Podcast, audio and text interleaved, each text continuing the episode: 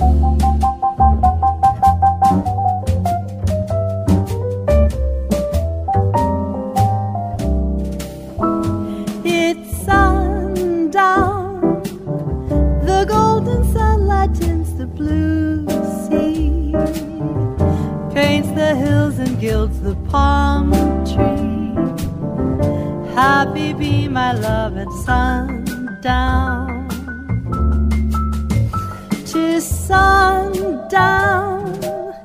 The multicolored dancing sunbeam brightly shines on in my heart's dream of the one I love at sundown. The birds come to their nest, at peace they The wide world sinks to rest, and so do I, and so do you. It's sundown. In splendor sinks the sun, comes twilight. Day is done, now greets the cool night. Happy be my love at sundown.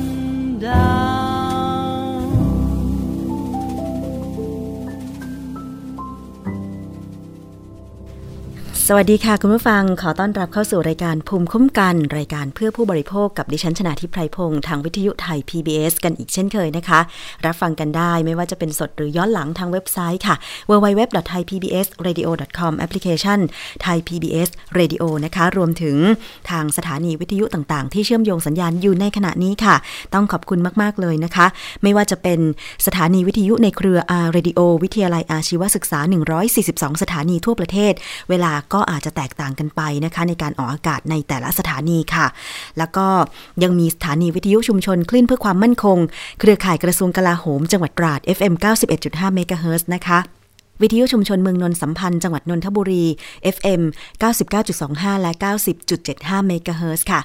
สถานีวิทยุชุมชนเทศบาลทุ่งหัวช้างจังหวัดลำพูน FM 106.25 เมกะเฮิรตซ์สถานีวิทยุชุมชนคนเมืองลี้จังหวัดลำพูน FM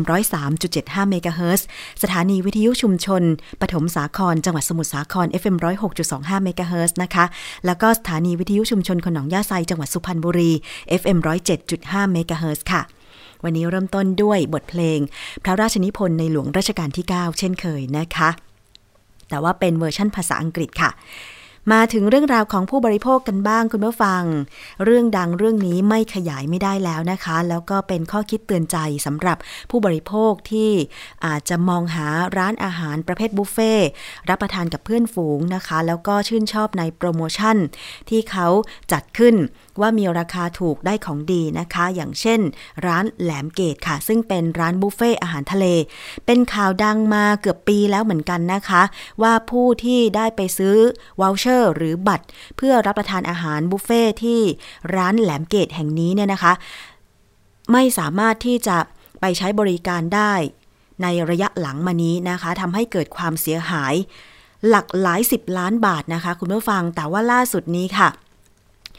จับกลุ่มเจ้าของร้านบุฟเฟ่ทะเล แหลมเกตซีฟู้ดได้แล้วนะคะ ผลเป็นอย่างไรมีข้อคิดข้อเตือนใจจากทั้งตำรวจบกปคบ ทั้งทนายความนะคะ แล้วก็รวมไปถึงทางด้านของผู้บริโภคที่ไปซื้อวอลเชอร์ แต่ไม่สามารถไปใช้บริการกันได้ ตรงนี้เนี่ยนะคะจะเป็นอย่างไร ทางตำรวจ กองบังคับการปราบปรามการกระทำความผิดเกี่ยวกับการคุ้มครองผู้บริโภคหรือบกปคบค่ะ โดยทางด้านพลตำรวจรี สิรัชเขต ครูวัฒนเศษ ผู้บังคับการปคบนะคะ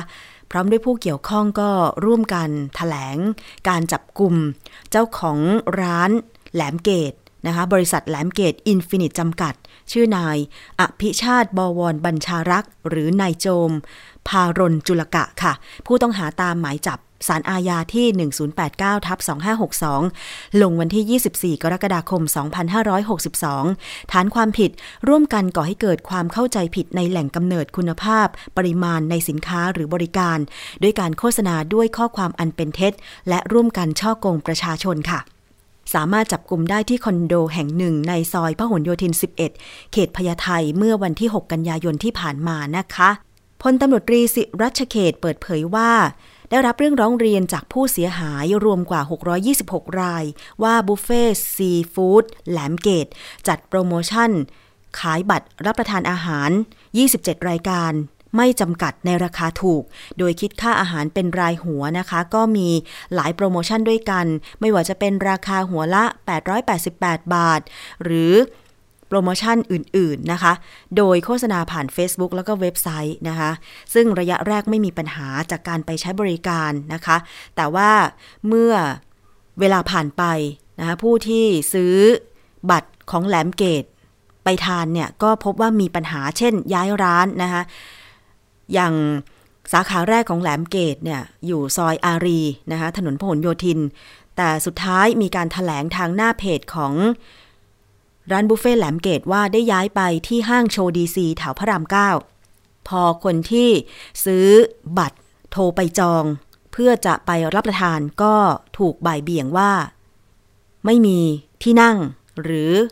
ที่นั่งเต็มนะคะ ไม่สามารถที่จะไปรับประทานได้ทำให้ยื้อเวลามาเรื่อยเลยค่ะ แต่สุดท้ายประกาศปิด นะคะ แล้วก็บอกว่าขอให้ติดต่อไปทางร้านเพื่อรับเงินคืน แต่สุดท้ายกลับไม่ได้รับเงินคืนนะคะ ซึ่งตรงนี้เราจะไปฟังผลการจับกลุ่มนะคะ ว่าเป็นอย่างไร แล้วทางผู้ที่ถูกจับกลุ่มเนี่ยนะคะนายโจมเนี่ยให้การว่าอย่างไรบ้าง ซึ่งพันตำรวจเอก อิทธิพล พงทร ผู้กำกับหนึ่งกองบังคับการปราบปรามการกระทำความผิดเกี่ยวกับการคุ้มครองผู้บริโภค หรือบกปคบให้สัมภาษณ์ในรายการ สถานีประชาชนทางไทย PBS สัมภาษณ์โดยคุณออนอุมาเกษตรพืชผลไปฟังกันค่ะว่าผลการจับกลุ่มเป็นอย่างไรบ้างค่ะเอ่อตอนนี้เราฝากขังที่ศาลนะครับ เนื่องจากว่าเอ่ออยู่ในกระบวนการของการสอบสวนนะครับค่ะอืมเราคัดค้านการประกันตัวไปนะครับเนื่องจากว่าค่ะเอ่อเรามีผู้เสียหายในวงกว้างนะครับ แต่เอ่อในส่วนตรงนี้ก็เอ่อไม่ทราบว่าในส่วนของศาลท่านเอ่อมีความเห็นว่าอย่างไรนะครับ ซึ่งซึ่งตรงนี้ผมผมไม่ทราบครับครับค่ะจากการสอบปากคำเบื้องต้นก่อนส่งฟ้องศาลนะนะคะได้ข้อมูลเขายอมรับประการใดบ้างไหมคะท่านในปัญหาที่เกิดขึ้นอืมเขาให้การภาคเศษนะฮะก็คือรับบางส่วนแล้วก็บางส่วนก็ปฏิเสธนะครับ ที่เขายอมรับครับนี่คือประการไหนบ้างคะเพราะว่าผู้เสียหายอยากจะรู้มากเลยอะค่ะ อืมก็คือยอมรับว่ามีการขายโปรจริงนะครับ แล้วก็เอ่อ นำเงินของผู้เสียหายเนี่ยมาจริงนะครับ แล้วก็เอ่อเขาก็พยายามที่จะหมุนเงินให้ทันนะครับ แต่ปรากฏว่าเขาหมุนเงินไม่ทันนะครับค่ะเขาก็เอ่อรับประมาณเนี้ยครับแล้วเขาบอกไหมคะว่ายอดจากการขายบัตรรับประทานอาหารล่วงหน้าเขาขายได้มากี่แสนกี่ล้านคะท่านคะอืมเขาก็รับเหมือนกันฮะรับแต่ว่าก็ปฏิเสธว่า ยอดจริงๆเนี่ยเขาไม่ทราบนะครับอ๋อครับยอดจริงๆเขาไม่ทราบ แต่ว่าก็รับว่าเอ่อเอามาเยอะเยอะพอสมควร ถึงขอโทษนะคะท่านถึงครับ20ล้านไหมคะถึง10ล้านไหมคะเออเท่าเท่าเท่าเท่าที่เราพอมีข้อมูลกว่านั้นนะครับกว่าโอ้ขายบัตรรับประทานอาหารกว่า20ล้านนี่แสดงว่าขายเยอะมาก ๆนะคะ แล้วในส่วนของเนื่จากเขาออกโปรหลายโปรโมชั่นนะครับ เท่าที่เราได้ข้อมูลก็คือเขาออกมาทั้งหมด75โปรโมชั่นนะครับ แต่ละโปรโมโปรโมชั่นก็มีความแตกต่างกันในเรื่องของราคานะครับอืมซึ่งท้ายที่สุดเนี่ยโปรโมชั่นราคาที่ถูกที่สุดเนี่ย 55 บาทนะครับ ซึ่ง 55 บาทเนี่ย รับประทานอาหารผัดกะเพรานี่ก็ยังยังจะยากเลยนะครับ แล้วก็เป็นโปรโมชั่นอาหารทะเลซึ่งซึ่งเป็นไปไม่ได้แน่นอนอย่างแน่แท้นะครับโอ้ค่ะ คราวนี้ครับในส่วนของตัวข้อมูลที่เขาให้การนะนะคะท่านผู้กำกับเขาได้บอกไหมคะว่าครับเงินที่เขาขายบัตรรับประทานอาหารได้เขาใช้ ไปยังไงบ้าง มีเป็นเงินเหลือบ้างไหมก็มีบางส่วนนะครับที่เป็นยอดใหญ่นะครับเขารับค่ะว่า เอ่อเขาเอาไปสร้างบอยแบนด์นะครับ ซึ่งปรากฏว่าบอยแบนด์ที่เขาสร้างเนี่ยมันไม่ประสบความสำเร็จนะครับ ก็เลยเอ่อเสียเงินในส่วนนี้ไปมากพอสมควรครับแล้วเหนือจากบอยแบนด์แล้วมีไปใช้อย่างอื่น อีกไหมคะซื้อบ้านซื้อรถทำไปเที่ยวอะไรอย่างนี้มีไหมคะท่านอืมการเที่ยวเตะที่เรื่องปกติของเขาฮะเขาก็มีการเที่ยวเตะแต่ว่าในเรื่องของการซื้อ อสังหาริมทรัพย์หรือว่ารถยนต์เนี่ยเขาเขาเขาเขาไม่ให้การครับค่ะ นั่นคือผลการจับกลุ่มนะคะ แล้วก็ผลการสอบปากคำผู้ต้องหาในโจมนะคะ เจ้าของร้านบุฟเฟ่ทะเลแหลมเกตนะคะจากพฤติการของนายโจมหรืออภิชาติเนี่ย ก็จะเห็นได้ว่ามีการจ้าง call center ให้โฆษณาขายบัตร รับประทานอาหาร จนมีผู้ซื้อ 20,000 กว่าราย นะคะ ประมาณ 22,067 ราย รวมกว่า 300,000ที่นั่งนะคะ แต่ว่ายอดของการขายนั้นอย่างที่พันตำรวจเอกอิทธิพลพงธรผู้กำกับหนึ่งบกปคบ ท่านได้กล่าวไปเมื่อสักครู่ว่า เขารับว่าได้เงินมาเยอะมากเหมือนกัน แต่ไม่ทราบยอดที่แท้จริงนะคะ แล้วก็เงินก็นำไปใช้จ่ายในชีวิตของตัวเอง นะคะ แล้วก็หมุนเงินไม่ทันนะะทำให้ไม่สามารถดำเนินการให้บริการคนที่ซื้อบัตรแหลมเกตไปได้อย่างเงี้ยนะคะ ซึ่งตรงนี้การที่จะติดตามเอาเงินมาคืนผู้เสียหายซึ่งมีจำนวนเป็นหมื่นหมื่นรายเนี่ยนะคะ จะทำได้ไหม แล้วก่อนหน้านี้เนี่ย ผู้เสียหายที่ไปแจ้งความกับตำรวจบกปคบเนี่ยมี 626 ราย แต่ว่าที่ไปร้องเรียนที่สำนักงานคณะกรรมการคุ้มครองผู้บริโภคหรือสคบเนี่ย 2,000 กว่าราย ก่อนหน้านั้นทางสคบก็ได้นัดผู้เสียหายและเจ้าของแหลมเกตซีฟู้ดเนี่ย ไปเจรจาไกล่เกลี่ย แต่ปรากฏเจรจาไกล่เกลี่ย คืนเงินกันไม่ได้ สุดท้ายสคบดำเนินการฟ้องร้องแทนผู้บริโภค ซึ่งตอนนี้ ก็กำลังดำเนินการฟ้องร้องอยู่ อันนั้นก็คือในส่วนของสคบที่จะฟ้องแทนผู้บริโภคนะคะ แต่ว่าในส่วนที่จะเอาเงินมาคืนล่ะ ทางคดีจะเป็นอย่างไร ไปฟังจากอาจารย์เจษดา อนุจารี ทนายความของรายการสถานีประชาชนค่ะ ในความผิดมูลฐานของพรบของการป้องกันการฟอกเงินเนี่ยนะครับค่ะก็จะมีเรื่องการช่อช่อโกงประชาชนอยู่ด้วย เพราะฉะนั้นในตัวนี้เนี่ยถ้าหากว่าปปงเข้าไปตรวจสอบ ในกระบวนการเอ่อธุรกรรมทางการเงินเนี่ยทราบว่ากระจายไปที่ไหนไปอย่างไร ก็สามารถไปติดตามเอาเงินส่วนนั้นกลับมาได้อืมค่ะ แล้วในกรณีพวกร้านค้าของเขาอะค่ะทรัพย์สินที่เขามีตอนนี้เนี่ยมีโอกาสไหมคะที่จะเอาไปขายเวลาโต๊ะเก้าอี้อะไรต่างๆ ที่เป็นการตกแต่งร้านก็ตามมหาจันครับ อันนั้นก็คงต้องใช้เอ่อความผิดทางทางแพ่งอะนะครับ ความรับผิดทางแพ่ง ฟ้องคดีเสร็จเรียบร้อยแล้วก็ ไปยึดทรัพย์สินเหล่านั้นเอามาขายท่าตลาดนำเงินมาชำระหนี้แก่เจ้าหนี้ทุกคนครับผมค่ะ ในส่วนของผู้เสียหายหลายคนเลยนะคะ ที่ได้ให้สัมภาษณ์ในรายการสถานีประชาชน เกี่ยวกับการไปซื้อบัตร เพื่อรับประทานอาหารที่ร้านบุฟเฟ่อาหารทะเลแหลมเกตแห่งนี้ เขาเลือกซื้อบัตรเพราะอะไรแล้วก็ในครั้งนี้เนี่ยได้ให้ข้อคิดอะไรกันบ้าง ไปฟังบางส่วนของผู้เสียหายค่ะ แต่พวกเราทุกวันนี้ยังขออนุญาตนะฮะยังสนใจซื้อ voucher หรือบัตรรับประทานอาหารกันอยู่ไหมฮะหรือว่าเลิกเลิกสนใจแล้วเยค่ะ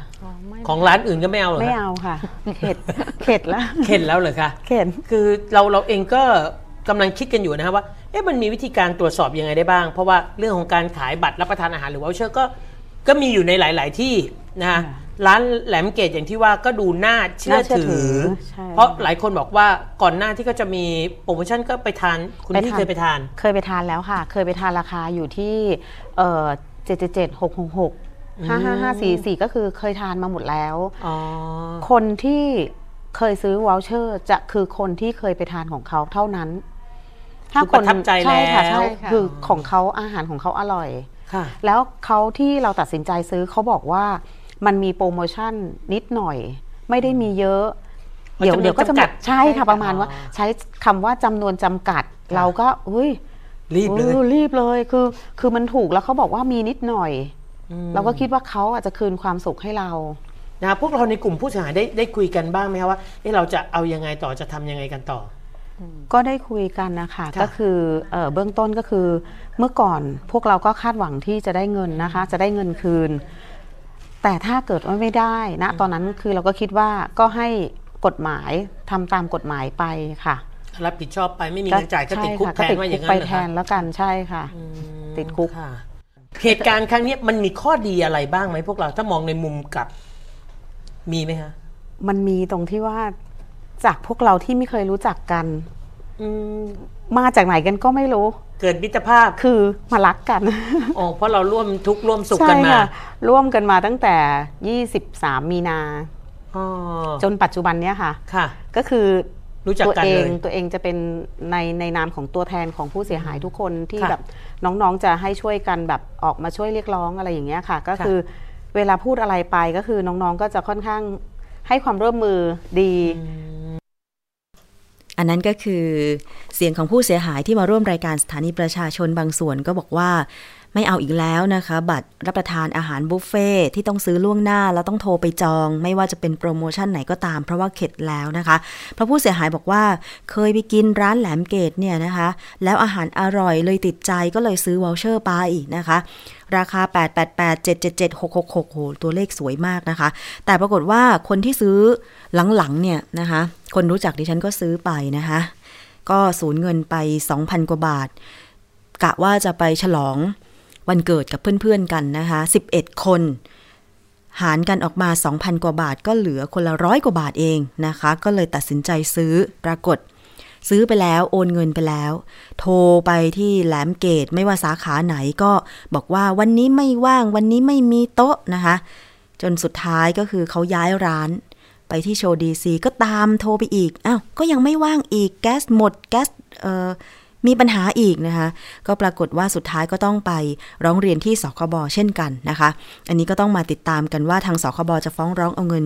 คืนให้ผู้บริโภคได้ไหม แล้วในส่วนของการดำเนินคดีถ้าสิ้นสุดแล้ว จะไปตามสืบทรัพย์ว่ามีทรัพย์สินอะไรเอาไปขายทอดตลาด แล้วก็เงินจะได้คืนไหม ซึ่งบางคนก็บอกว่าจำนวนเงินอาจจะไม่มากแต่ว่าไม่ยอม เพราะว่า มันเป็นการหลอกลวงผู้บริโภคนะคะ นี่แหละคือพลังของผู้บริโภคอย่างเช่น ผู้เสียหายที่พูดเมื่อสักครู่นะคะว่า เมื่อก่อนไม่เคยรู้จักกันต่างคนต่างไปแจ้งความกับตำรวจ แต่พอไปเจอกัน ปรากฏคุยกันไปคุยกันมานะคะ ก็เกิดการรวมพลังนะคะไปเออกรายการ ไปออกสื่อไปสัมภาษณ์ด้วยกัน ติดตามการดำเนินคดีด้วยกัน เพราะว่าถึงแม้จะหัวละ 666-777-888 บาท หรือหัวละ 189 บาทเนี่ยมันก็คือเงินเหมือนกัน แต่ว่าบางคนที่ซื้อเนี่ยคือซื้อแทนเพื่อน 11 คนไง11 ใบ เพราะฉะนั้นมันก็หลายพันบาทนี่แหละนะคะอันนี้เดี๋ยวเรามาตามกันต่อว่าเส้นทางการเงินของเจ้าของแหลมเกตเนี่ยจะเป็นอย่างไร ทีนี้ก็มีนะคะคำเตือน เตือนใจผู้บริโภคจากตำรวจบกปคบค่ะ ไปฟังเสียงของพันตำรวจเอกอิทธิพลพงธรผู้กำกับหนึ่งบกปคบอีกครั้งหนึ่งค่ะ ครับก็ต้องต้องต้องเข้าใจนะครับว่าทุกวันนี้การเอ่อการบริโภคสินค้าและบริการเนี่ยเอ่อค่อนข้างที่จะสะดวกรวดเร็วนะครับค่ะเพราะฉะนั้นก็ก็ต้องคงคงต้องเตือนนะครับพ่อแม่พี่น้องทั้งเอ่อทุกท่านนะครับในเรื่องของการบริโภคสินค้าบริการต่างๆทุกคนต้องใช้ความระมัดระวังนะครับ อาจจะเป็นคนอ่าสเอ่อสังเกตแค่เล็กน้อยนะครับ หรือตั้งข้อสงสัยนะครับในเรื่องของการโฆษณาหรือบริการต่างๆนะครับเอ่อเริ่มตั้งแต่นะครับในเรื่องของความสมเหตุสมผลด้านราคานะครับ ต้องมีราคาที่ไม่ต่ำเกินความเป็นจริงจนเกินไปนะครับ ประการที่สองก็คือเรื่องความน่าเชื่อถือของผู้ขายนะครับ หรือผู้ให้บริการนะครับค่ะเอ่อต้องมีช่องทางที่ติดต่อง่ายหลายช่องทางนะครับอืมมีที่อยู่เป็นหลักแหล่งสามารถพบเห็นเอ่อ คนขายได้ หรือมีการค้าขายนั้นมานานเป็นต้นนะครับ ซึ่งค่ะซึ่งข้อมูลต่างๆ เหล่านี้เนี่ยผู้บริโภคก็สามารถที่จะหาดูข้อมูลได้จากคอมเมนต์นะครับต่างๆที่ตั้งกระทู้ถามกันเอาไว้นะครับ ก็เป็นส่วนหนึ่งนะครับ ประการที่สามก็คือในเรื่องของสินค้าและบริการนะครับ ต้องมีเงื่อนไขที่ยุ่งยากซับซ้อนนะครับค่ะต้องเป็นเงื่อนไขที่เข้าใจง่ายชัดเจนนะครับ หรือต้องมีรายละเอียดไม่มากจนเกินไปนะครับ ซึ่งซึ่งสิ่งต่างๆ เหล่านี้นะครับ มักจะเป็นช่องทางให้ผู้ขายหรือผู้บริการเนี่ย หลอกลวงหรือเอาเปรียบนะครับ ได้ง่ายนะครับค่ะแล้วก็ประการสุดท้ายนะครับ ที่จะฝากเอาไว้ก็คือหากท่านนะครับมีข้อสงสัยนะครับ หรือต้องการคำแนะนำหรือต้องการข้อมูลเพิ่มเติมนะครับ ในเรื่องของ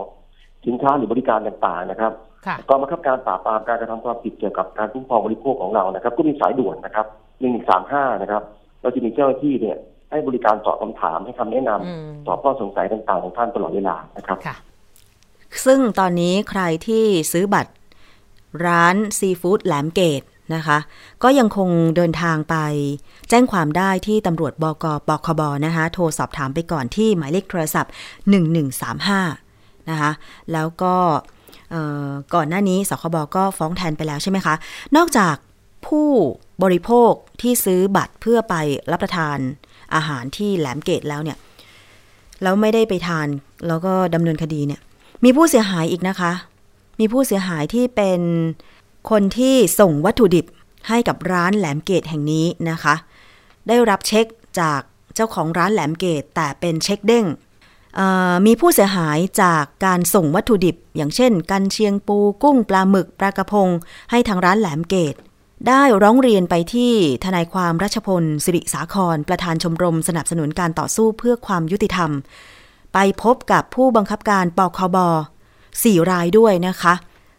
บอกว่าส่งของให้แหลมเกตเนี่ย3-4ปีไม่เคยมีปัญหา แต่พอทางร้านไปขายบัตรรับประทานอาหารหรือว o ลเชอร์ คนไปกินเยอะๆเนี่ยนะคะทำให้หมุนเงินจ่ายวัตถุดิบที่มาส่งไม่ทัน ล่าสุดค่ะ ได้รับเช็คเด้ง แล้วอีกราย ขายจานชามชานอ้อย ความเสียหายนะคะรวมกว่า 3 ล้านบาท ใช่ใช่เพราะว่าแหลมเกตตอนแรกก็เขาบอกว่าบริการดี อาหารแบบจุใจไม่อั้นเลย แต่พอระยะหลังๆนะคะ ลดคุณภาพบริการ จานชามก็ไม่ใช่มาเป็นแบบที่ควรจะเป็นในร้านอาหารละ ก็เป็น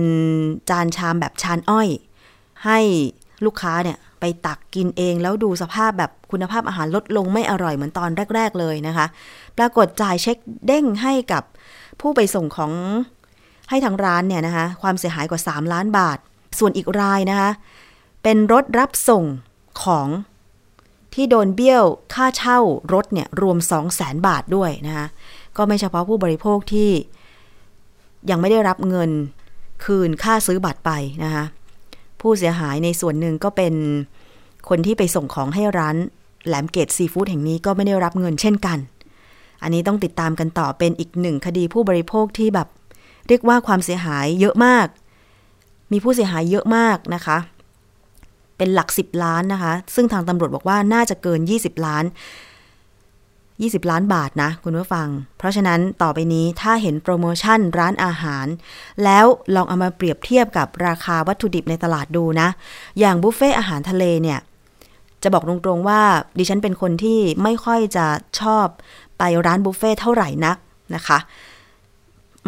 ด้วยเหตุผลส่วนตัวนะคะ แต่ว่าใครชอบก็เป็นอีกเรื่องหนึ่งเนาะไม่ว่ากัน แต่ว่าขอให้พิจารณาดีๆ ก็แล้วกัน ต่อไปนี้ว่า เช่นบุฟเฟ่อาหารทะเลเนี่ย เราก็ลองมาเปรียบเทียบกันดูว่า ราคาอาหารทะเล ในท้องตลาดเวลาเราไปซื้อของที่ตลาดแล้วเอามาทำกินเอง เช่น หอยแครงเนี่ย ตอนนี้มันกิโลกรัมละเท่าไหร่ 70-80 บาทแล้วใช่ไหมคะ ถ้าจำไม่ผิดนะ หอยแมงผู้ 50 บาทแล้วมั้งคะ เห็นเขาลวกกันถุงหนึ่งเนี่ยนะคะ แล้วก็ปลาหมึกอุ้ยหลายร้อยบาท ปูเนี่ยไม่ต้องพูดถึงเลย ปูม้า น่าจะกิโลกรัมไม่ต่ำกว่า 300 บาทไม่ต่ำกว่านะ อาจจะ 400 500 ก็ว่ากันไป ยิ่งปูเนื้อไม่ต้องพูดถึง ถ้าเราไม่ได้ไปในท่าเรือ ที่เขาเอาของทะเลขึ้นมาสดๆนะคะ ถ้าเป็นตามห้างสะดวกซื้อต่างๆ อูก็จะราคาสูงมากขึ้น ยิ่งโดยภาคเหนือเนี่ยอาหารทะเล ราคาแพงมาก เพราะว่าต้องเดินทางจากทะเลทั้งภาคใต้ภาคตะวันออกขึ้นไปใช่ไหมหรือตอนนี้มีอาหารทะเลจากประเทศเพื่อนบ้านเช่นเมียนมาเข้ามาขายบ้าง ตามตลาดชายแดน อันนี้ก็พอจะทราบเหมือนกัน แต่ว่าราคาอาหารทะเลนั้นไม่ถูกนะคะ ใครที่คิดว่าจะไปซื้อบัตรรับประทานอาหารบุฟเฟ่อาหารทะเล ในราคาถูกนั้นไม่มีจริง บางทีได้ไปกินจริงอะ่ะ หอยแครงอาจจะเท่าหัวแม่มือก็ได้นะ เป็นข้อคิดข้อเตือนใจสำหรับดิฉันนี่ ไม่มีการซื้อบัตรรับประทานอาหารล่วงหน้า ถ้าไปเจอร้านไหน ยินดีพอใจเห็น ของจริง เลือกรับประทานเลยนะคะ เลือกรับประทานเลย ไม่ว่าจะราคาเท่าไหร่ เอ๊ะ แต่ไม่ใช่ หัวละ3,500อะไรอย่างนี้ก็ไม่ไม่สมจริงเนาะมันก็เกินไปใช่ไหมคุณผู้ฟัง มันก็ต้องเป็นราคาที่สมเหตุสมผล ไม่ใช่ถูกมากหรือแพงมาก แต่แพงมากเนี่ย ผู้ให้บริการผู้ประกอบการร้านอาหารบางเจ้าก็บอกว่าของเขาดีจริงนำเข้าจากขั้วโลกเหนืออะไรอย่างเงี้ย นอร์เวย์อย่างมีปลา บางชนิดเหมือนกันที่ไม่มีในประเทศไทยก็ต้องนำเข้าจากประเทศในแถบ ที่เป็นประเทศเมืองหนาว อย่างเช่นนอร์เวย์อะไรอย่างเงี้ยนะคะ ดิฉันเคยไปดูเหมือนกัน ปลาแซลมอนที่นำเข้ามาเนี่ยนะคะ ก็ไปสอบถามพนักงงานของร้านว่า แบบนี้นำเข้ามาจากที่ไหนนะก็ถ้าเป็น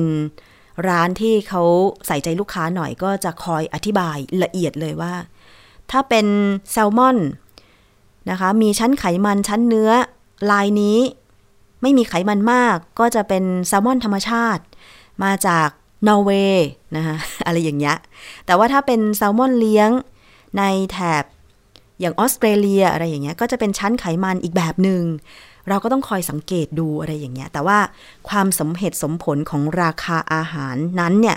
ก็ต้องมีด้วยไม่ถูกมากไปไม่แพงมากไปนะคะ อีกเรื่องหนึง่งเกี่ยวกับอาหาร แต่ว่าเป็นสารปนเปื้อนในอาหารที่มีบางคนพ่อค้าแม่ค้าบางคนที่ไม่ใส่ซื่อ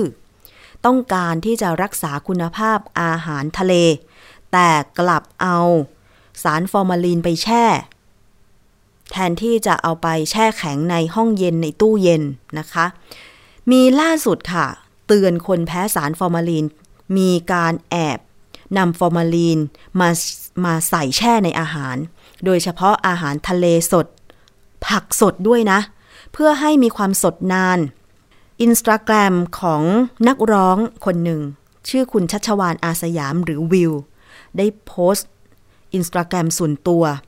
ในขณะที่รักษาตัวที่โรงพยาบาลภูมิพลค่ะ ซึ่งภาพของคุณวิวนั้นก็มีใบหน้าบวมแดง บวมปูดผิดรูป โดยมีสาเหตุมาจากอาการแพ้สารฟอร์มาลีน ในอาหารที่ กินเข้าไปโดยไม่รู้ตัว อันนี้อันตรายกับผู้บริโภคมากนะ โดยระบุว่าแพ้อาหารหรือแพ้สารฟอร์มาลีน แช่อาหารให้สดใหม่ จากพ่อค้าแม่ค้าที่เห็นแก่ตัว อยากให้ของตัวเองดูสด ดูใช้งานได้ตลอดเวลา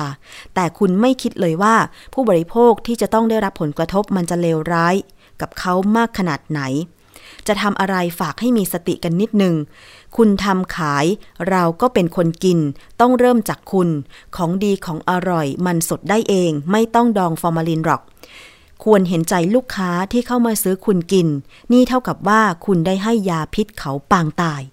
อันนี้ก็คือข้อความที่คุณวิวอาสยามโพสต์นะคะ น่าสงสารเหมือนกันค่ะโดยที่กินอาหารโดยไม่รู้ตัวเนี่ย ไม่รู้จะพูดยังไงเหมือนกัน คืออาหาร เราผู้บริโภคก็คิดว่ามันจะไปบำรุงร่างกาย นอกจากรสชาติอร่อย ต้องคุณภาพดีบำรุงร่างกาย แต่นี่กินเข้าไปแล้วแพ้สารที่ ไม่ควรนำไปแช่อาหารนะเพราะว่าฟอร์มาลีนนี่เขาเอาไปดองศพ เฮ้อนะคะ ทางด้านนายแพทย์สุวรรณชัย วัฒนายิ่งเจริญชัยค่ะ อธิบดีกรมควบคุมโรคกล่าวว่า ฟอร์มาลีนเป็นสารเคมีที่อยู่ในรูปของสารละลายฟอร์มาลดีไฮด์ ในทางการแพทย์เนี่ยจะใช้ในการดองศพไม่ให้เน่าเปื่อย ใช้ฆ่าเชื้อโรคฆ่าเชื้อรา และทำความสะอาดห้องผู้ป่วยเท่านั้น หากเข้าสู่ร่างกายคนที่ยังมีชีวิต จะเป็นพิษต่อระบบต่างๆ ในร่างกาย จึงจัดเป็นสารเคมีที่ห้ามใช้ในอาหาร ซึ่งประกาศกระทรวงสาธารณสุขฉบับที่ 151 พุทธศักราช 2536 แห่งพระราชบัญญัติอาหาร พุทธศักราช 2522 หากตรวจพบ นะคะ ว่านำฟอร์มาลีนไปแช่ไปปนเปื้อนในอาหาร จะเข้าข่ายอาหารไม่บริสุทธิ์นะคะ อันนี้ผู้ทำก็มีโทษจำคุกไม่เกิน 2 ปี ปรับไม่เกิน 20,000 บาท หรือทั้งจำทั้งปรับ อืมถ้าหากได้รับสารฟอร์มาลีนเข้าไปในระยะเฉียบพลัน อาจจะทำให้เกิดอาการแพ้ แต่ขึ้นกับปัจจัยส่วนบุคคล รวมถึงสารสารเคมีที่ได้รับด้วย นะคะ อาการระยะสั้นเนี่ยหากสูดเข้าไปก็จะมีผลต่อระบบหายใจก็คือ แสบจมูก แสบคอ ไอ หายใจไม่ออก หากสูดดมในปริมาณมากก็อาจจะทำให้ปอดอักเสบ น้ำท่วมปอดแล้วก็อาจเสียชีวิตได้นะคะส่วนผลต่อระบบผิวหนังก็คือ จะทำให้เกิดผื่นคัน จนถึงผิวหนัง อาจจะไหม้หรือเปลี่ยนเป็นสีขาวได้ หากสัมผัสกับฟอร์มาลีนโดยตรง แล้วก็ถ้าหากกินอาหารที่ปนเปื้อนฟอร์มาลีนเข้าไปในปริมาณมาก อาจจะมีอาการปวดศีรษะรุนแรง หัวใจเต้นเร็วแน่นหน้าอก ปากและคอแห้งคลื่นไส้อาเจียน ถ่ายท้อง ปวดท้องอย่างรุนแรง ปัสสาวะไม่ออก หมดสตินะคะ ถ้าปล่อยทิ้งไว้อาจจะเสียชีวิต เพราะว่าระบบหมุนเวียนเลือดล้มเหลวค่ะ ส่วนผลระยะยาวนะคะฟอร์มาลดีไฮด์เป็นสารประกอบของฟอร์มาลีน เป็นสารกระตุ้นที่ทำให้เกิดมะเร็งได้อีกด้วยนะคะ และปัจจุบันยังไม่มีระบบเฝ้าระวังเฉพาะในคน แต่หากมีรายงาน ผู้ป่วยเป็นกลุ่มก้อน จะมีการตรวจสอบ จะมีการสอบสวนโรคร่วมกับเรื่องอื่น ๆด้วย น่ากลัวมากคุณผู้ฟัง เนี่ยทำไมจะต้องเอาฟอร์มาลีนมาใช้ในทางที่ผิดด้วยสำหรับผู้ประกอบการ ด้านอาหารจำหน่ายอาหารสดเนี่ยนะคะ ซึ่งการตรวจสอบเรื่องนี้นะคะ ก็เคยมีคนตั้งข้อสังเกตกับผักสดหรืออาหารทะเลที่สดแบบอมตะนิรันดร์การ เช่น ดูแล้วนะคะ บางคนไปตลาดเนี่ย สังเกตซื้อของเดินหลายรอบมาก ช่วงเช้าช่วงบ่าย เอ้าทำไมผักนี้ไม่รู้ไม่เหี่ยวเลยนะคะ หรือบางคนซื้อกลับมาบ้าน ตั้งวางไว้ข้างนอกนะคะปรากฏเอ้าทำไมยังไม่บูดอะไรอย่างเงี้ยหรือผักนี้ทำไมไม่เหี่ยวเลย ซึ่งผักบางชนิดนะคุณผู้ฟังถ้าเราไม่แช่เย็น หรือเราไม่ตั้งวางในที่ชื้นๆ เช่น ใกล้ๆกับก๊อกน้ำแล้วก็ใช้น้ำพรมเนี่ย ไม่ถึงสามชั่วโมงมันจะเหี่ยวเลยนะ ผักบุ้งดิฉันก็เคยเก็บผักบุ้งมาแล้วก็ไม่ได้แช่ตู้เหมือนกัน ไม่ถึงครึ่งวันอะเหี่ยว ยอบแยบเลย เขาเรียกว่าอย่างนั้นเหี่ยวยอบแยบนะคะ เนี่ยแหละ คือเราจะสังเกตได้ ถ้าเกิดว่าไปซื้อผักสดมา แล้วก็ตั้งวางไว้ แล้วไม่เหี่ยว ตั้งข้อสังเกตไว้เลยว่า อาจจะมีฟอร์มาลีนแช่อยู่นะคะ ฟอร์มาลีนเป็นสารเคมีอย่างที่คุณหมอบอก มีพิษ ประกอบด้วยก๊าซฟอร์มาลดีไฮด์ ละลายน้ำด้วยความเข้มข้นร้อยละ 37 โดยน้ำหนัก แล้วก็มีเมทิลแอลกอฮอล์ประมาณ 10-15เปอร์เซ็นต์เป็นองค์ประกอบด้วย มีลักษณะเป็นน้ำใส มีกลิ่นฉุน ใครสูดเข้าไปอาจจะรู้สึกแสบจมูกแล้วก็แสบตา เป็นน้ำยาทำลายเชื้อโรค ฟอร์มาลีนในทางการแพทย์ใช้ดองศพ เหมือนที่คุณหมอบอกเลยนะคะใช้ดับกลิ่นฆ่าเชื้อโรค เพราะว่า ทำให้โปรตีนแข็งตัว ในทางด้านอุตสาหกรรมสิ่งทอจะใช้ฟอร์มาลีนเป็นน้ำยาอาบผ้าไม่ให้ย่น นอกจากนี้ยังมีคุณสมบัติฆ่าเชื้อโรคและเชื้อรา ในการเก็บรักษาธัญพืชหลังเก็บเกี่ยว และใช้เพื่อป้องกันแมลง แต่ไม่อนุญาตให้ใช้ในอาหารนะคะ ฟอร์มาลินเจือปนในอาหารได้อย่างไร มีรายงานจากบางประเทศ เช่น อังกฤษอเมริกา ญี่ปุ่น และอิตาลี ว่าในผักผลไม้บางชนิด เนื้อสัตว์บางประเภท โดยเฉพาะสัตว์ทะเลและเห็ดหอม มีปริมาณของสารฟอร์มาลีน หรือฟอร์มาลดีไฮด์เนี่ยในธรรมชาติที่สูง แต่ปริมาณในระดับที่มีในอาหารเหล่านี้ ไม่ก่อให้เกิดอันตรายต่อสุขภาพของผู้บริโภค อันนี้มันอยู่ในธรรมชาตินะ ไม่ใช่ เอาฟอร์มาลีน โรยเข้าไปนะ ไม่ใช่ค่ะ นอกจากนี้ฟอร์มาลีนในรูปของสารเคมีได้ถูกนำมาใช้ในอาหารหลายประเภท ด้วยความไม่รู้ถึงอันตราย โดยการนำฟอร์มาลีน ผสมน้ำราดใส่อาหารบางชนิด เช่น ปลาทู เนื้อหมู เพื่อป้องกันการเน่าเสีย ว้าวโห คุณผู้ฟังแล้วตอนนี้ใครที่ต้องไปซื้ออาหารสดเพื่อมาทำเองก็ต้องสังเกตด้วย โดยอาหารเหล่านี้เนี่ยจะถูกแช่ฟอร์มาลีนก่อนนำมาวางขาย เพื่อให้ได้ความสดได้นานไม่เน่าเสีย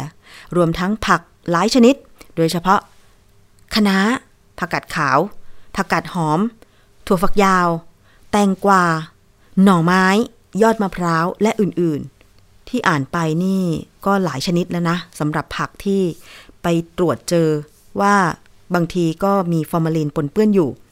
แต่อย่างไรก็ตามค่ะ ฟอร์มาลีนที่มีอยู่ในธรรมชาติ หรือที่มาจากปุ๋ยหรือสารพิษ ยาฆ่ามาแมลง ส่วนใหญ่ จะมีปริมาณน้อยมาก คือไม่เกิน 1 ppm 1 ส่วนในล้านส่วน ถ้าอยู่ในธรรมชาตินะคะ ไม่ก่อให้เกิดอันตรายต่อร่างกายมนุษย์ ในขณะที่ฟอร์มาลีนที่จงใจฉีดหรือว่าละลายน้ำเอาไปแช่ในผักหรือเนื้อสัตว์นั้น หากใช้ปริมาณมากเกินไป และมีการตกค้างย่อมเป็นอันตรายต่อผู้บริโภคแน่นอน เหมือนที่คุณวิว อาสยาม ได้รับนี่แหละ น่าสงสารจริง ๆ แสดงว่าได้รับในปริมาณที่มากด้วยเหมือนกันนะคะ เนี่ยทำให้แบบแพ้จนหน้าบวมแดงปูดผิดรูปเลย อันนี้จะสามารถสืบหาร้านที่ขายของแช่ฟอร์มาลีนได้ไหมเนี่ย น่าจะได้นะเพราะว่าตัวผู้บริโภคก็น่าจะทราบว่าในวันนั้นก่อนเกิดอาการเนี่ย ได้กินอาหารอะไรบ้าง หรือไปกินที่ร้านไหนบ้างนะคะ แล้วก็อยากจะฝากเตือนผู้ที่คิดว่า จะขายอาหารสดแต่ใช้สารปนเปื้อนอย่างฟอร์มาลีนแช่อาหารให้สดเพื่อลวงตาผู้บริโภคว่าอาหารนั้นยังสดอยู่เนี่ย อย่าคิดทำเลยนะคะ 1. บาปกรรม 2. คุณยื่นยาพิษให้ผู้บริโภค 3. แล้วคุณจะอยู่ในอาชีพนี้ได้อย่างไร ทุกอาชีพก็ต้องมีจรรยาบรรณใช่ไหมคะ ผู้ขายอาหาร ไม่ว่าจะเป็นอาหารสดอาหารแห้งอาหารประเภทต่างๆ ก็ต้องมีความซื่อสัตย์ ในการที่จะจำหน่ายอาหารที่มีที่มีคุณภาพที่ดีไม่เป็นพิษเป็นภัยต่อสุขภาพของผู้บริโภค อันนี้อยากจะวิงวอนเลยนะคะ ส่วนร้านไหนที่ไม่เคยทำอยู่แล้ว อาหารทะเลพอมาถึงร้านปุ๊บ แช่แข็งแช่เย็นไว้เลย อันนี้ดีนะคะ เหมือนที่อาจารย์แก้ว นักพิษวิทยาบอกไว้เลยว่า จริง ๆ แล้วเนี่ย พอเอาอาหารสด เก็บจากไร่จากสวนหรือ อาหารทะเลขึ้นจากทะเลก็ควรจะแช่เย็นเลย จะน้ำแข็งโปะเข้าไปเยอะๆก็ได้ จะเป็นห้องเย็นก็ได้ เพราะว่าจะได้รักษาคุณภาพความสดใหม่ได้เสมอๆนั่นเองนะคะ โดยที่ไม่ต้องใช้ฟอร์มาลีนในการแช่ค่ะ เอาละค่ะ ไหนๆก็พูดถึงอออาจารย์แก้วแล้วเราไปฟังช่วงคิดก่อนเชื่อ กับดรแก้วกังสดานนภัยนักพิษวิทยากันต่อเลยดีกว่านะคะ วันนี้มีเรื่องของโปรแทสเซียมธาตุอาหารอย่างหนึ่ง แต่ถ้าเกิดว่าเรามีโพแทสเซียมในเลือดสูงเนี่ยจะเป็นอันตรายหรือไม่ไปฟังกันค่ะ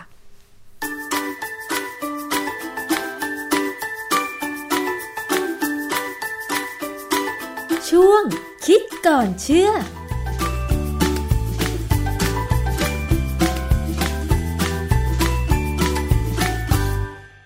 ถึงธาตุอาหารนะคะ คุณผู้ฟังเคยได้ยินชื่อโพแทสเซียมใช่ไหมคะ ทีนี้เจ้าธาตุเนี่ยมันสำคัญอย่างไร แล้วถ้าเกิดว่ามีในร่างกายของเรามากเกินไปจะอันตรายหรือไม่ อาจารย์แก้วคะ เป็นยังไงคะ เกี่ยวกับโพแทสเซียมเนี่ยค่ะคืคือก่อนอื่นเนี่ยต้องเข้าใจก่อนว่าโพแทสเซียมกับโซเดียมเนี่ย ถ้าคนที่เรียนทางวิทยาศาสตร์สุขภาพเนี่ย จะรู้เลยว่าไอ้ธาตุสองตัวเนี่ยนะเป็นเป็นธาตุสองตัวเนี่ยนะค่ะเอ่อสำคัญมากกับระบบ ของเซลล์ต่างๆ ในร่างกาย โดยเฉพาะระบบประสาท คือเวลากระแสประสาทเราวิ่งเนี่ยไอ้เจ้าโซเดียมโพแทสเซียมเนี่ยมันจะวิ่งเข้าออก คือเวลาเราพูดถึงสภาวะทั่วไปของเซลล์ ข้างในเซลล์เราเนี่ย จะมีโพแทสเซียมสูงกว่าข้างนอกค่ะส่วนถ้าเป็นโซเดียมจะอยู่ข้างนอกมากกว่าข้างในเซลล์ อันนี้เป็นธรรมดา แล้วทีนี้เวลาเกิดการส่งสัญญาณประสาทเนี่ย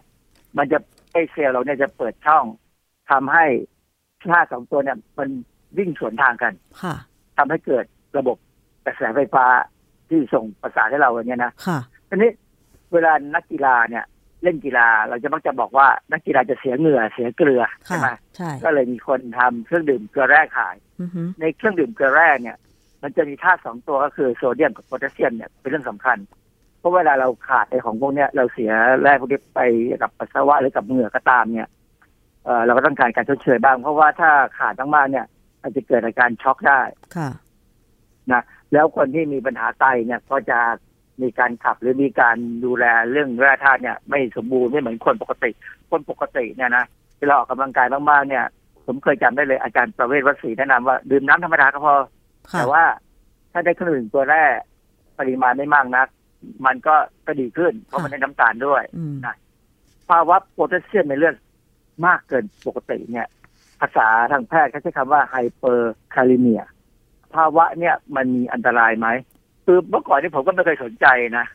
แต่พอตอนหลังๆเนี่ยมาเล่นกีฬาแล้วก็มารู้สึกว่ามันอาจจะเสียเกลือแร่เนี่ย ผมก็มองตรงนี้ด้วยค่ะแล้วมีอยู่ครั้งหนึ่งช่วงที่ผมเริ่มมีปัญหาความดันโลหิตเนี่ย ครั้งแรกเนี่ยที่ไปหา หมอเนี่ย อาจารย์เขาก็ให้ยาความดันผมมาสองตัวค่ะผมก็ว่าไอ้ทำไมผมต้องกินยาความดันสองตัว ผมก็ไม่เข้าใจเหมือนกันว่าเวลาเคยทำหมอเขาจะมอง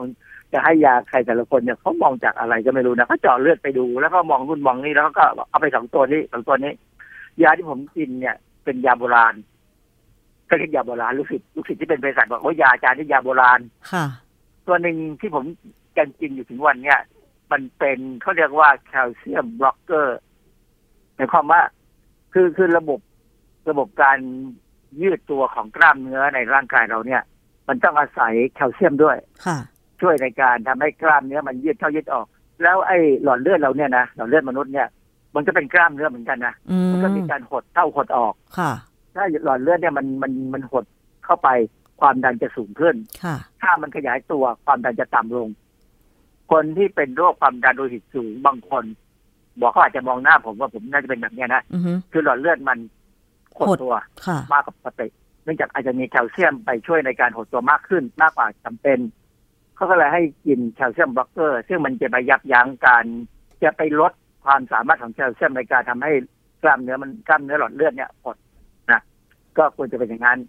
และอีกตัวหนึ่งที่ผมเคยกินก็คือเขาเรียกว่า ACE inhibitor ACE เนี่ย มันมาจากคำว่า angiotensin converting enzyme inhibitor ไอชื่อ AEC นี่คนฟังจะงงคือ AEC เนี่ย angiotensin เนี่ยมันเป็นสารเคมีที่ไตเราจะหลั่งออกมาค่ะเพื่อที่ขึ้นเมื่อหลั่งออกมาตอนแรกเนี่ยมันจะยังไม่ทำงาน จะต้องมีเอนไซม์ตัวหนึ่งไป เปลี่ยนมันให้มันออกฤทธิ์ค่ะมันจะเป็นตัวที่ทำให้หลอดเลือดเราหด เป็นตัวปรับความดันของเลือดเราอะค่ะจริงๆเนี่ยหน้าที่เขาเขาปกติเขาจะดีคือปรับความดัน แต่ทีนี้คนบางคนอย่างคนที่สูงอายุแล้วเนี่ยไอ้ระบบการปรับความการหดตัวของเส้นเลือดเนี่ย มันจะเริ่มจะแย่ค่ะเพราะฉะนั้นบางทีมันมักจะปรับทำให้หดตัวมากกว่าปกติอืมยาตัวที่ผมกินเนี่ยเป็น ACE inhibitor มันจะไปยับยั้งเอนไซม์ที่จะทำให้ไอตัว angiotensin ทำงาน สรุปแล้ว ยาตัวนี้ก็คือไปทำให้กล้ามกล้ามเนื้อที่หลอดเลือดป็นหลอดเลือดเนี่ยกดตัวน้อยลงเหมือนกันอ๋อคือยาสองตัวที่ผมกินสองตัวเนี่ยค่ะมัจะช่วยเป็นเสริมทำงานค่ะ แต่ประเด็นปัญหาคือว่าตอนแรกผมก็ไม่เข้าใจว่าทำไมอาจารย์ที่สั่งยาผมเนี่ยที่ดูแล เรื่องนี้ให้ผมเนี่ยจะพยายามสั่งให้ผม ไปตรวจอัลตราซาวด์ไตกับกระเพาะปัสสาวะอยู่ประจำบ่อยมากเลยแล้วผมเบื่อมากเลยไอ้การทำอัลตราซาวด์กับกระเพาะปัสสาวะเนี่ย เพราะว่าเราต้องไปกินน้ำให้ปวดท้องฉี่ค่ะมากๆก็ถึงจะทำได้ แล้วบางทีเราปวดท้องฉี่แล้ว แต่หมอยังไม่ลงมาดูให้เราอย่างเงี้ยหมอไตโดยเฉพาะหมอที่ทำอัลตราซาวด์โดยตรงบางทีเขาติดอยู่ข้างบนเนี่ยนี่ผมทรมานมากสุดท้าย ออกมากี่ทีมันก็ปกติอะสามสี่ทีอาจารย์ก็เลยบอกอะเลิกทำไม่ต้องทำ แต่อีกอันหนึงที่ต้องทำประจำคือทำไอ้ EKG คือการตรวจวัดคลื่นหัวใจค่ะผมก็สงสัยเอ๊ะทำไมผมต้องทำการตรวจวัดคลื่นหัวใจ ทุกครั้งที่ไปพบ ไม่ใช่ว่าแค่ปีละครั้ง กลายเป็นว่าพบปีละสองครั้งก็ต้องทำสองครั้ง ก็มารู้ทีหลังว่าไอ้ยาที่เป็น ACE inhibitor ที่ผมกินเนี่ย มันเป็นตัวทำให้โพแทสเซียมในเลือดสูง อื มมันมีผลข้างเคียงทางโพแทสเซียมในเลือดสูง คือโพแทสเซียมในเลือดถ้าสูงมากเกินไปเนี่ยค่ะหัวใจจะเต้นผิดจังหวะอ๋ออาจารย์ก็เลยส่งให้ผมพยายามก็สั่งให้ผมดูตรวจคลื่นหัวใจ ซึ่งตรวจมาตลอดก็ไม่มีปัญหาค่ะหลังๆก็เลยชะลอไป แต่ว่าก็มีอยู่ครั้งหนึ่ง อาจารย์ก็ส่งให้ผมไปหาหมอโรคไตหมอหมอโรคไตก็ดู ก็ดูผลเลือดผลอะไร ก็บอก ผมกินผลไม้มากเกินไป ค่ะเพราะ โพแทสเซียมสูงอ๋อเหรอคะหมอผมบอกหมอผมไม่กินมากเกินไปแล้วผมกินพอประประมาณ เพราะว่าถ้ากินมากไปผมก็จะถ่ายท้องอือฮึเข้าใจว่ามันคงมีอะไรสักอย่างหนึ่งในยานี่แหละ ค่ะ แต่หมอโรคไตเขาไม่รู้ตรงนี้เพราะเขาไม่ได้ดูตรงนี้อ๋อฉะนั้นที่หมอโรคไตก็ควรจะรู้เรื่องเกี่ยวกับยาลดความดันนะค่ะ คือบางทีมันไม่เหมือนคนที่เป็นคนสั่งยานะค่ะพอผมไปบอกอาจารย์ที่สั่งยาความดันให้ผมปั๊บ ว่าหมอโรคไตบอกว่าผมกินผลไม้เกิน เพราะว่าโพแทสเซียมสูง อาจารย์ก็ยกเลิกให้ผมกินยาแค่ตัวเดียวพอ ซึ่งมันก็เหมือนเดิมก็คือว่าก็ความดันก็คุมได้อยู่นะฮะแต่โพแทสเซียมก็ต่ำลงใช่ไหมคะ ก็ผมก็ไม่รู้ว่าต่ำไม่ต่ำไหมก็เพราะตอนนี้ผมหมอที่ดูแลผมอะท่านเกษียณแล้ว ก็ส่งต่อให้ผมไปหาหมออีกท่านหนึ่งอะไรเงี้ยหมอก็ดูก็ไม่เห็นพูดอะไร ผมก็เฉยๆก็ไม่ไม่พูดก็ไม่พูดนะแต่ครั้นี้ผมเคยคุยกับอาจารย์ท่านแรกเนี่ย เพราะว่าความจริงก็พอใจสนิทกันนะนะก็ถามบอกว่า เออ คนที่เป็นโรคไตหรือมีปัญหา คนที่เป็นโรคไตที่เขาสั่งห้ามห้ามห้ามกินเค็มใช่ไหมค่ะ ก็จะมี เอ่อคนผลิตเขาเรียกว่าน้ำปลา low sodium ใช่เคยได้ยินไหมเคยดิฉันซื้อมากินด้วย เออไอ้ low sodium เนี่ยที่ผมก็รู้เพราะว่าคนที่ทำมากันอยู่ใกล้ๆกันนั่นแหละไม่ได้ไม่ไม่ได้ไกลกันห่างกันเลยอยู่ในที่ทำงานสถาบันของผมนี่แหละอ้าวเหรอคะเขาใช้โพแทสเซียมคลอไรด์ แทนโซเดียมบางส่วนโซเดียมคลอไรด์ค่ะ ซึ่งมันก็ทำให้ร่างกายได้โซเดียมน้อยลงค่ะ แต่จริงๆโพแทสเซียมมันสูงขึ้นนะอ้าวเหรอแล้วถ้ามันใช้โพแทสเซียมคลอไรด์แล้วอย่างนี้เราจะตรวจวัดได้ยังไงว่าอย่างดิฉันเนี่ย โซเดียมอาจจะน้อยลงแต่โพแทสเซียมจะเพิ่มสูงขึ้นไหมคือจริง ๆ เนี่ย คนที่กินพวกเนี้ยคนจะต้องเจาะเลือดและต้องเช็คไอ้โพแทสเซียมด้วยคือโอ้ยถ้าต้องบอกให้หมอรู้ว่าเรากินไอ้ตัวนี้อยู่อ๋อเหรอกินน้ำปลา low sodium ค่ะ หมอคงสั่งตรวจ โพแทสเซียมเลยแหละนะอืมเพราะว่าถ้าโพแทสเซียมสูงเกินไปเนี่ยหัวใจจะเต้นผิดจังหวะเหมือนกัน แล้วอาการอื่นล่ะคะเอ่ออะไรนะฮะอาการอื่นถ้าเกิดว่ามีโพแทสเซียมในเลือดมากเกินไปล่ะอ๋อคะอาการมันเนี่ยถ้ามันมีโพแทสเซียมมากเกินไปมันจะเหนื่อยเหนื่อยง่ายจะเหนื่อยจะชาแป๊บๆตามตัวขึ้นไส้อาเจียน หายใจไม่สะดวกเจ็บหน้าอกใจสั่นอืมอะไรอย่างเงี้ยนะยังไม่มีปัญหาเกี่ยวกับหัวใจให้เห็น ยังไม่มีจ้ะ สำหรับดิฉันยัยังงไม่ไม่มีมีโดยถ้าพวกนี้ยังไม่มียังก็ยังยังไม่มีปัญหาอะไรเท่าไหร่แต่ว่า อาจารย์ที่ที่ท่านกังวลเกี่ยวกับโพแทสเซียมของหัวใจผมเนี่ยอาจารย์บอกว่าจริงๆเนี่ยถ้าใครมีปัญหาไตอย่างของผมเนี่ยอาจารย์กังวลเรื่องไตไงว่าไตผมเสื่อมเพราะว่าอืมค่าเคโตนินสูงค่ะ สูงกว่าคนปกติทั่วไปเหตุผลที่ผมมารู้กันทีหลังก็คือว่า ผมออกกำลังกายและเครียดนินจะสูง ค่ะคือไตเรามันก็เสื่อมตามธรรมชาติแล้วมันก็ขับออกไปช้า เพราะฉะนั้น ถ้าเราจะไปตรวจเลือดเดี๋ยวที่ผมเวลาผมจะไปตรวจเลือดเนี่ยนะก็จะไปตรวจสุขภาพเนี่ยผมจะเลิกออกกำลังกายสักสามสี่วัน อ๋อ ตกแต่งผลเลือดว่าอย่างนั้น ไม่ใช่ถึงจบแต่งหรอกเพื่อให้เครียดนินไม่สูงมันไม่สูงผิดปกติ อ๋อค่ะตัวเลขที่เขาใช้กันในโรงพยาบาลเนี่ย แต่ละโรงพยาบาลก็ไม่เหมือนกันนะเหรอคะบางแห่งใช้ตัวเลขหนึ่งบางตัวเลขบางแห่งใช้ตัวเลขที่สูงกว่าค่ะ ผมเคยดูในเว็บของฝรั่งเนี่ย ถ้าถ้าของฝรั่งเนี่ย ค่าของผมจะอยู่ที่เขาเรียกว่า high normal อือฮึ high คือสูง normal คือสูงปกตินะเพราะฉะนั้นผมก็ถึงไม่ทันกังวลเท่าไหร่ ยิ่งพอมารู้ว่าออกกำลังกายแล้วเครตินินมันจะสูง เพราะว่ามันมีการใช้เครตินินฟอสเฟตจากกล้ามเนื้อเนี่ยcreatinine phosphate เนี่ยเป็นตัวให้พลังงานสูง เพราะฉะนั้นพอมันแตกตัวเอาฟอสเฟตออกไป creatinine ที่เหลือมันก็มาอยู่ในเลือดค่ะร่างกายก็เอาไปใช้คือใหม่ได้บ้าง ที่เหลือก็ขับทิ้งก็ผลิตใหม่แล้วคือ คือร่างกายต้องต้องจัดการมันออกนะอยู่บ้างไม่ได้ค่ะดังนั้นเนี่ยเวลาเรา ไตเราไม่ดีเนี่ยค่ะเราก็ไม่ควรจะกิน อาหารที่มีโพแทสเซียมทั้งโพแทสเซียมทั้งโซเดียมเหมือนกัน ค่ะ เพราะฉะนั้นจริง ๆ เนี่ย คนที่กังวลเรื่องไตเนี่ยถ้าไปไปกินไอ้น้ำน้ำปลา low sodium ที่เขาบอก low sodium หรือโซเดียมต่ำเนี่ยค่ะจริงๆคุณได้โพแทสเซียมโพแทสเซียมแทนไปเออเพราะฉะนั้นคุณจะคุยกับแพทย์ได้แล้ว คุยกับหมอที่ดูแลคุณแล้ว ถ้าถ้าคุณยังไม่มีหมอดูแลก็ไปหาหมอที่พอดูแลได้แล้วค่ะจะได้เจาะเลือดดูว่า โพแทสเซียมสูงปกติไหมเพราะไม่งั้นเดี๋ยวอาจจะมีปัญหาหัวใจอืมนะคือโดยปกติเนี่ยไอ้โพแทสเซียมในเลือดสูงเนี่ยมันก็มีหลายหลายเหตุผลเช่นกินอาหาร เอ่อโพแทสเซียมสูงเป็นค่ะประจำบางคนชอบกินผลไม้เช่นกินกล้วยหอมกล้วยหอมนี่โพแทสเซียมสูงนะสูงมากไหมเพราะว่าคะอาจารย์ สูงพอสมควรเลยแหละ เพราะว่าเวลาเราเนี่ยเพิ่งดูไอ้ US Open เทนนิส US Open จบไปเนี่ยค่ะเพิ่งดูเนี่ย ระหว่างเล่นกันนักกีนักกีฬาจะต้องขอกล้วยมากินเลยเขาจะมีกล้วยเสิร์ฟมีกล้วยหอมเสิร์ฟค่ะ กล้วยหอมจะมีสูงกว่ากล้วยกล้วยน้ำว้าค่ะนะกล้วยน้ำว้าไม่เท่าไหร่ แต่กล้วยหอมจะสูง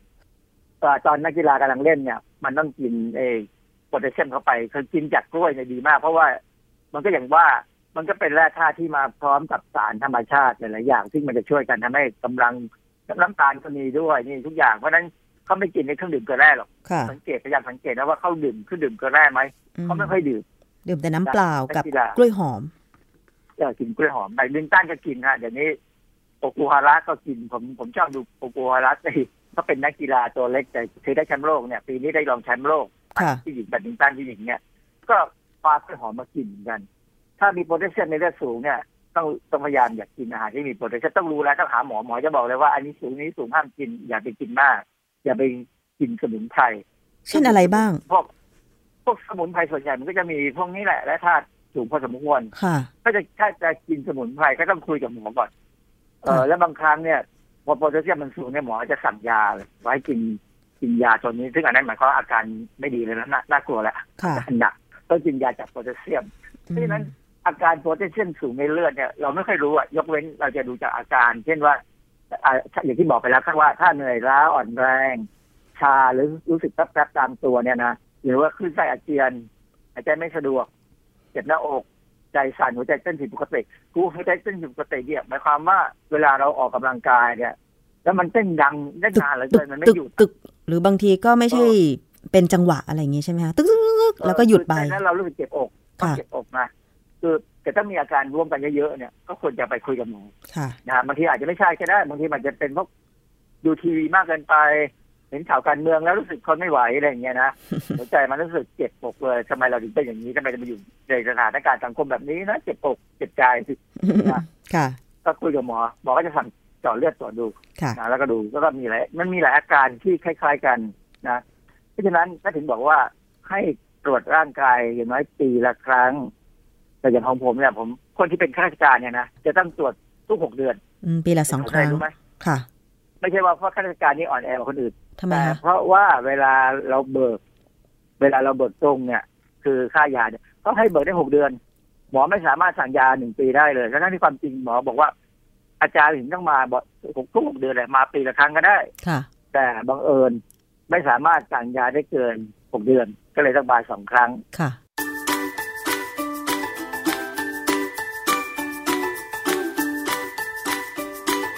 ช่วง คิดก่อนเชื่อแ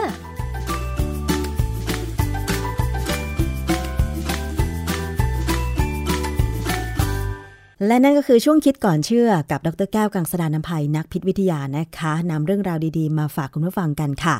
วันนี้รายการภูมิคุ้มกันรายการเพื่อผู้บริโภค หมดเวลาลงแล้ว ดิฉันชนะทิพไพรพงศ์ต้องลาไปก่อน สวัสดีค่ะ ติดตามรับฟังรายการย้อนหลังได้ที่เว็บไซต์และแอปพลิเคชันไทย PBS Radio ไทย PBS ดิจิทัล Radio วิทยุข่าวสารสาระ เพื่อสาธารณะและสังคม